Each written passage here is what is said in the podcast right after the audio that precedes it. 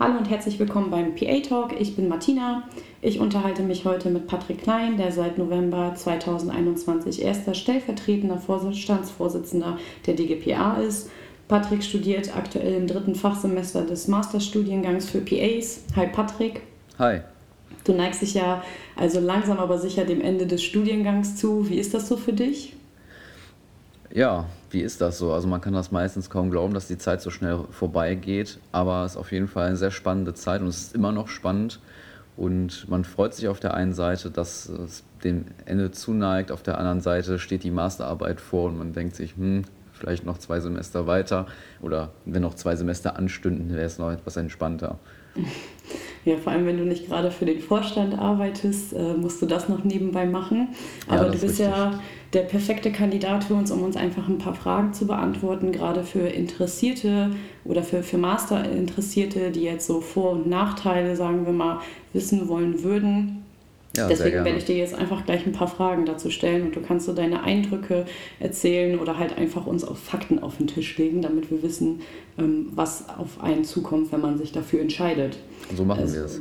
So, die erste Frage ist dann so, wie lange geht denn der Master überhaupt? Ja, die Fliedener Hochschule, an der ich studiere, ist ja aktuell jetzt nicht mehr die einzige, die den Master anbietet. So mhm. sehe ich, dass andere Hochschulen das ebenfalls anbieten. Und das schwankt scheinbar so zwischen vier und fünf Semester. An der Fliedener mhm. Hochschule sind es fünf Semester. Ja. Okay, gut, das ist ja auf jeden Fall schon mal machbar. Machst du das berufsbegleitend oder, oder wie läuft das? Ja, ich kann es jetzt, also ich weiß nicht, wie die anderen Hochschulen das machen, deswegen kann ich aktuell hier nur über die Fliedener reden. Da mhm. ist es berufsintegrierend mhm. und es ist immer freitags ist ein Präsenz- bzw. ein Online-Tag, wo halt eben Uni ist und ab und zu kommt auch mal ein Samstag hinzu. Ah ja, dann wäre das ja mit den Anwesenheiten schon geklärt. Nochmal zum, zum ähm, Online-Kurs. Ist das seit Corona so oder ist das fest integriert in diesem Studiengang äh, vorgesehen? Ja, ich habe ja, in, ja, hab ja in Corona quasi damit angefangen. So ah, musste ja. man dann reagieren und die Hochschulen mussten reagieren. Äh, überwiegend ist es so, dass die Hochschulen eigentlich ja Präsenzhochschulen sind. Mhm. Ich weiß nicht, ob das jetzt für alle gilt, aber für die meisten. Sodass okay. natürlich hier die Anstrebungen da sind, immer, äh, hoch, also immer Vorlesungen in Präsenz anzubieten. Aber es hat sich auch gezeigt, dass es manchmal vorteilhaft sein kann, online Vorlesungen anzubieten. Und so sind, glaube ich, viele Hochschulen dazu hingegangen, dass man so 60, 40, äh, ja, 60, 40 oder 70, 30 Prozent eben halt online und Präsenz anbietet. Ich glaube, das ist sehr, sehr dynamisch und wird auch immer den aktuellen Hygieneregeln in der Pandemie angepasst. Mhm. Ähm, aber ich glaube schon, dass es an vielen Hochschulen so sein wird, dass man das abwechselnd anbieten wird. Das denke ich auch. Also gerade wenn man bedenkt, wo die Leute überall herkommen, ja, genau. ist es wahrscheinlich für die einen auch richtig attraktiv, wenn man jetzt sagt, okay, ich muss nicht andauernd irgendwie in die Uni pendeln oder wie auch immer. Deswegen alles klar, gut. Dann ähm, machen wir mal weiter. Mhm. Wie sehen denn so deine Studieninhalte aus? Ja, die sind überwiegend, also alle großen Fächer der Medizin werden hier bedient. Mhm. Und es gibt immer noch so ein paar Specials am Rand. Ich glaube, das macht auch jede Hochschule anders, dass die immer etwas Besonderes anbietet, was eine andere Hochschule vielleicht nicht so anbietet. Aber im Prinzip angefangen von, von Kommunikation über Notfallmanagement, also Notfallmedizin, Sinn, Chirurgie, Innere Medizin, Rheumatologie, ist eigentlich alles dabei. Mhm. Und es ist halt nicht so, dass halt, wie das im Bachelor war, dass man halt da sitzt und man hat, hat einfach Frontalunterricht, und dann halt mit praktischen Skills, sondern es ist halt wirklich so, dass man hier gemeinsam lernt.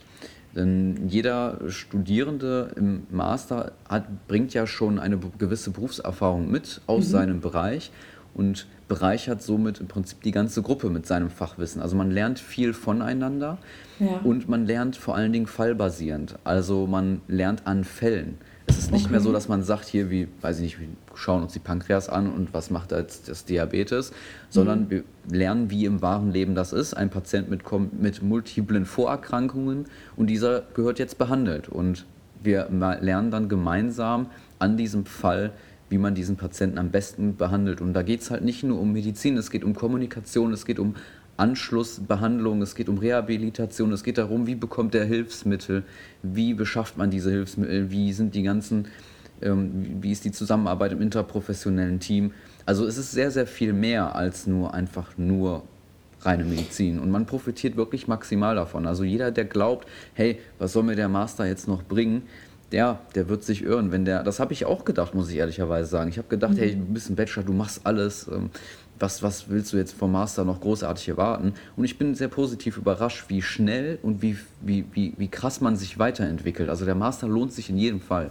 Okay, und das heißt also so auch jetzt mal auf medizinischer Ebene, das sind jetzt halt, also Basics müssen sitzen, ja, wenn ihr jetzt fallbasiert arbeitet. Macht, macht Sinn, aber es ist natürlich, aber es ist natürlich so, dass wir aus verschiedenen Bereichen kommen das merkt man und man merkt natürlich, dass die Leute, die, sag ich jetzt mal, viel in Unfallchirurgie arbeiten, die in den Inneren arbeiten und in welchem Fachbereich auch immer, die kennen sich in ihren Gebieten besonders gut aus und die, mhm. wie es halt im wahren Leben ist, in den anderen Bereichen nicht mehr so okay. sehr. Ne? Man hat dann so vielleicht ein bisschen Basiswissen, aber also da schlummert noch was, aber das muss wieder erweckt werden. Und okay. das macht man auch im Team. Also es ist wirklich ein sehr, sehr schönes Zusammenarbeiten und es ist wirklich nicht so, dass man, wenn man etwas nicht weiß, dass man da irgendwie untergeht oder dass man sich dafür schämen müsste, etwas nicht zu wissen. Ganz im Gegenteil, sondern man entwickelt sich gemeinsam weiter. Mhm, alles klar. Und ähm, habt ihr auch sowas wie Hausarbeiten, die ihr schreiben müsst regelmäßig oder in gewissen Abständen? Ja, also wir haben jetzt keine Hausarbeiten in dem Sinne, sondern das sind Fallvorstellungen, indem wir halt mit wissenschaftlicher Herangehensweise Fälle vorstellen. Die können aus unserem eigenen Alltag sein, die können ausgedacht sein, aber im, im, Prinzip sind es ähnlich wie Hausarbeiten, nur dass man diese Art Hausarbeit nicht schriftlich einfach einreicht und man Feedback bekommt, sondern wirklich diesen Fall mit den Mentoren zusammen bespricht in der Hochschule. Mhm. Also es ist relativ, also es ist ähnlich, aber wie gesagt, es ist halt eher fallbezogen. Also man lernt auch noch, neben dem wissenschaftlichen Arbeiten beschäftigt man sich auch noch medizinisch damit. Mhm. Genau, ansonsten hat man natürlich Vorlesungen, wo wissenschaftliches Arbeiten dann thematisiert wird und durchgegangen wird und auch hier kommt es auch zur Anwendung. Also es ist jetzt nicht so, dass man auch da stumpf in der Vorlesung sitzt und einfach nur zuhört. Aber auch das okay. ist wahrscheinlich alles an jeder Hochschule etwas anders. Ja, okay, das heißt aber, man hat ja schon Feedback und eine Lernkurve, die man wahrscheinlich Auf jeden beobachten Fall. kann. Also das ist ja schon mal gut, okay. Ja. Ähm, Nochmal eine andere Frage, was glaube ich am interessantesten für alle ist, wie hoch sind denn so die Kosten für ja. den Studiengang? Ja, das kann ich jetzt bei mir gerade tatsächlich gar nicht so sagen, weil mein Arbeitgeber mich da finanziell unterstützt. Mhm. Deswegen weiß ich gerade die, weiß ich das gerade gar nicht. Aber das ist bei vielen so, dass sie finanziell unterstützt werden oder eben halt mit reduzierter Arbeitszeit unterstützt werden, wie auch mhm. immer.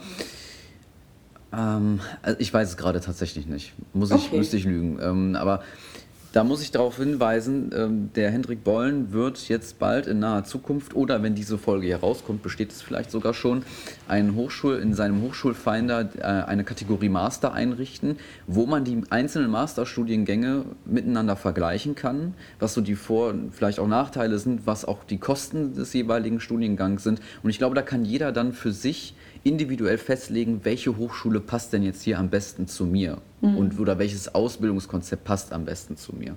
Ja. Und äh, deswegen einmal hier an den Hochschulfinder möchte ich gerne verweisen. Genau.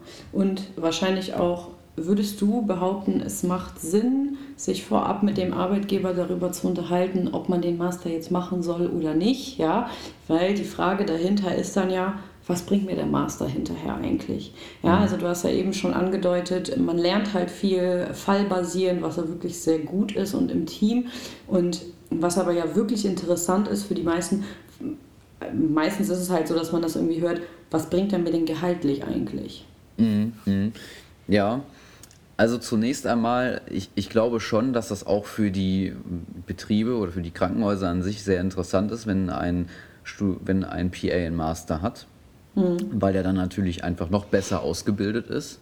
Und ich glaube schon, dass es Arbeitgeber gibt, die das unterstützen, finanziell mit freien Tagen, wie auch immer. Da muss man einfach mal auf die Arbeitgeber proaktiv zugehen und das einfach mal ansprechen. Hm.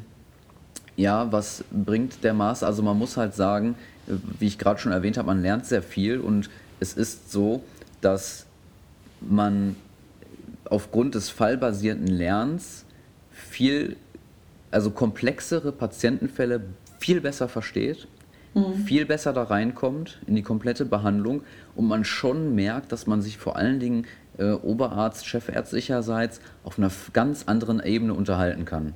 Also okay. genau das, was man vielleicht jetzt schon glaubt, dass man so gut ist, weil man ja im Bachelor ist und sowieso schon alles macht und der Chef und die Kollegen einen vertrauen, das ist natürlich alles prima. Mhm. Aber die persönliche Weiterentwicklung ist hier im Master wirklich maximal gegeben und das, das merkt man selber und man freut sich natürlich auch darüber selber. Das ist total toll. Und ich glaube, das ist der größte Mehrwert.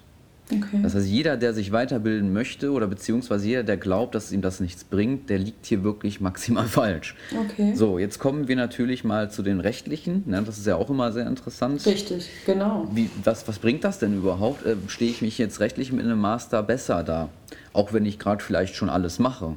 Naja, also meine, meine persönliche Pauschalantwort ist hier ja. Das ist natürlich so, frage ich fünf Juristen, du wirst fünf verschiedene Antworten dazu bekommen. Mhm. Aber letztlich muss man sich einfach mal im Bundesmantelvertrag Ärzte anschauen.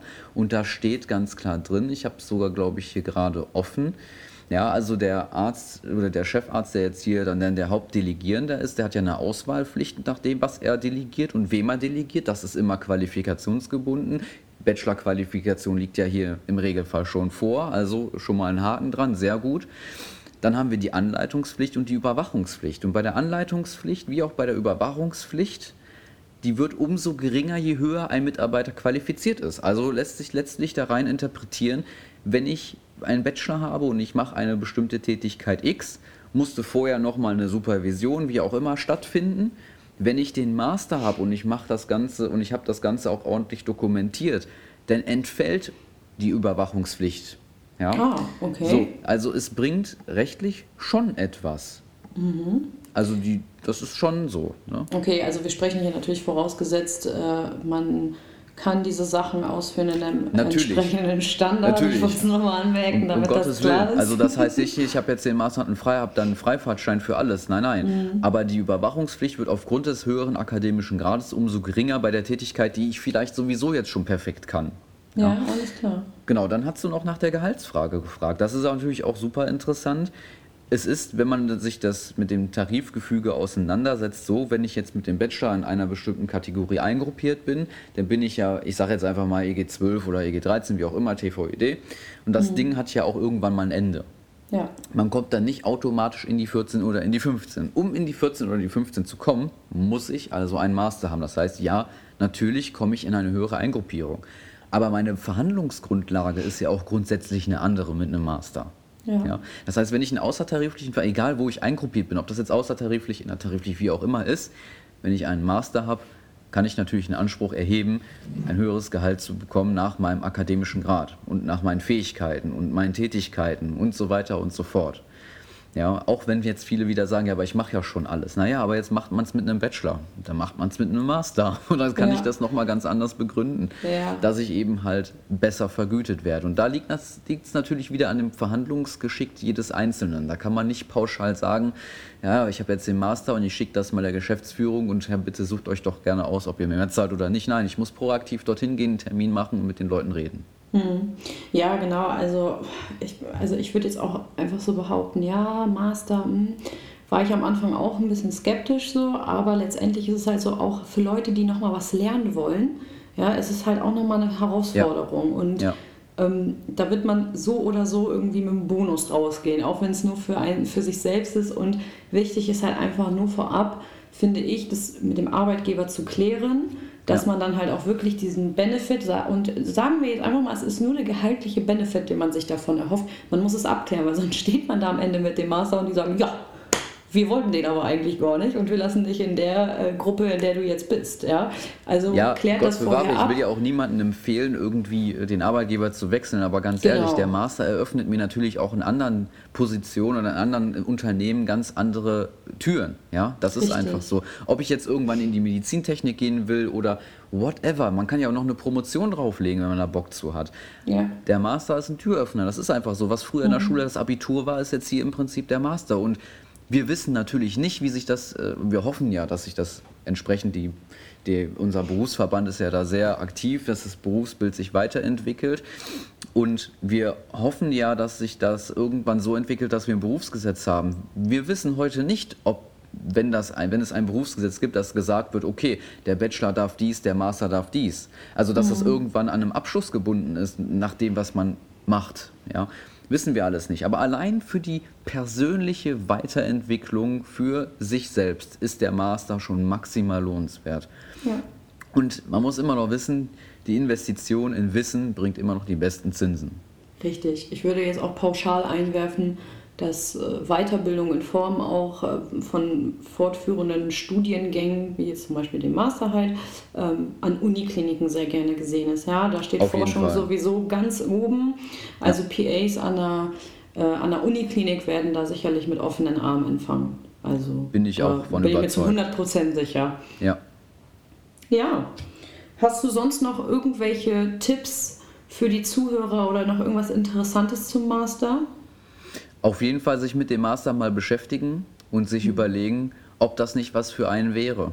Ich bin davon überzeugt, dass jeder aus dem Master von jeder von einem also dass jeder von uns von einem Master profitieren wird. Super. Wir haben jetzt nämlich auch alle Fragen durch und falls wir irgendwas vergessen haben oder euch noch irgendwas einfällt, was ihr unbedingt wissen wollt, was wir hier nicht behandelt haben, dann schreibt es einfach bei Instagram in die Kommentare und wir genau. werden darauf eingehen und euch antworten. Und so sieht's aus. Genau, sagen dann jetzt bis zum nächsten Mal und wir hören uns. Tschüss. Alles klar, danke, bis dann, ciao.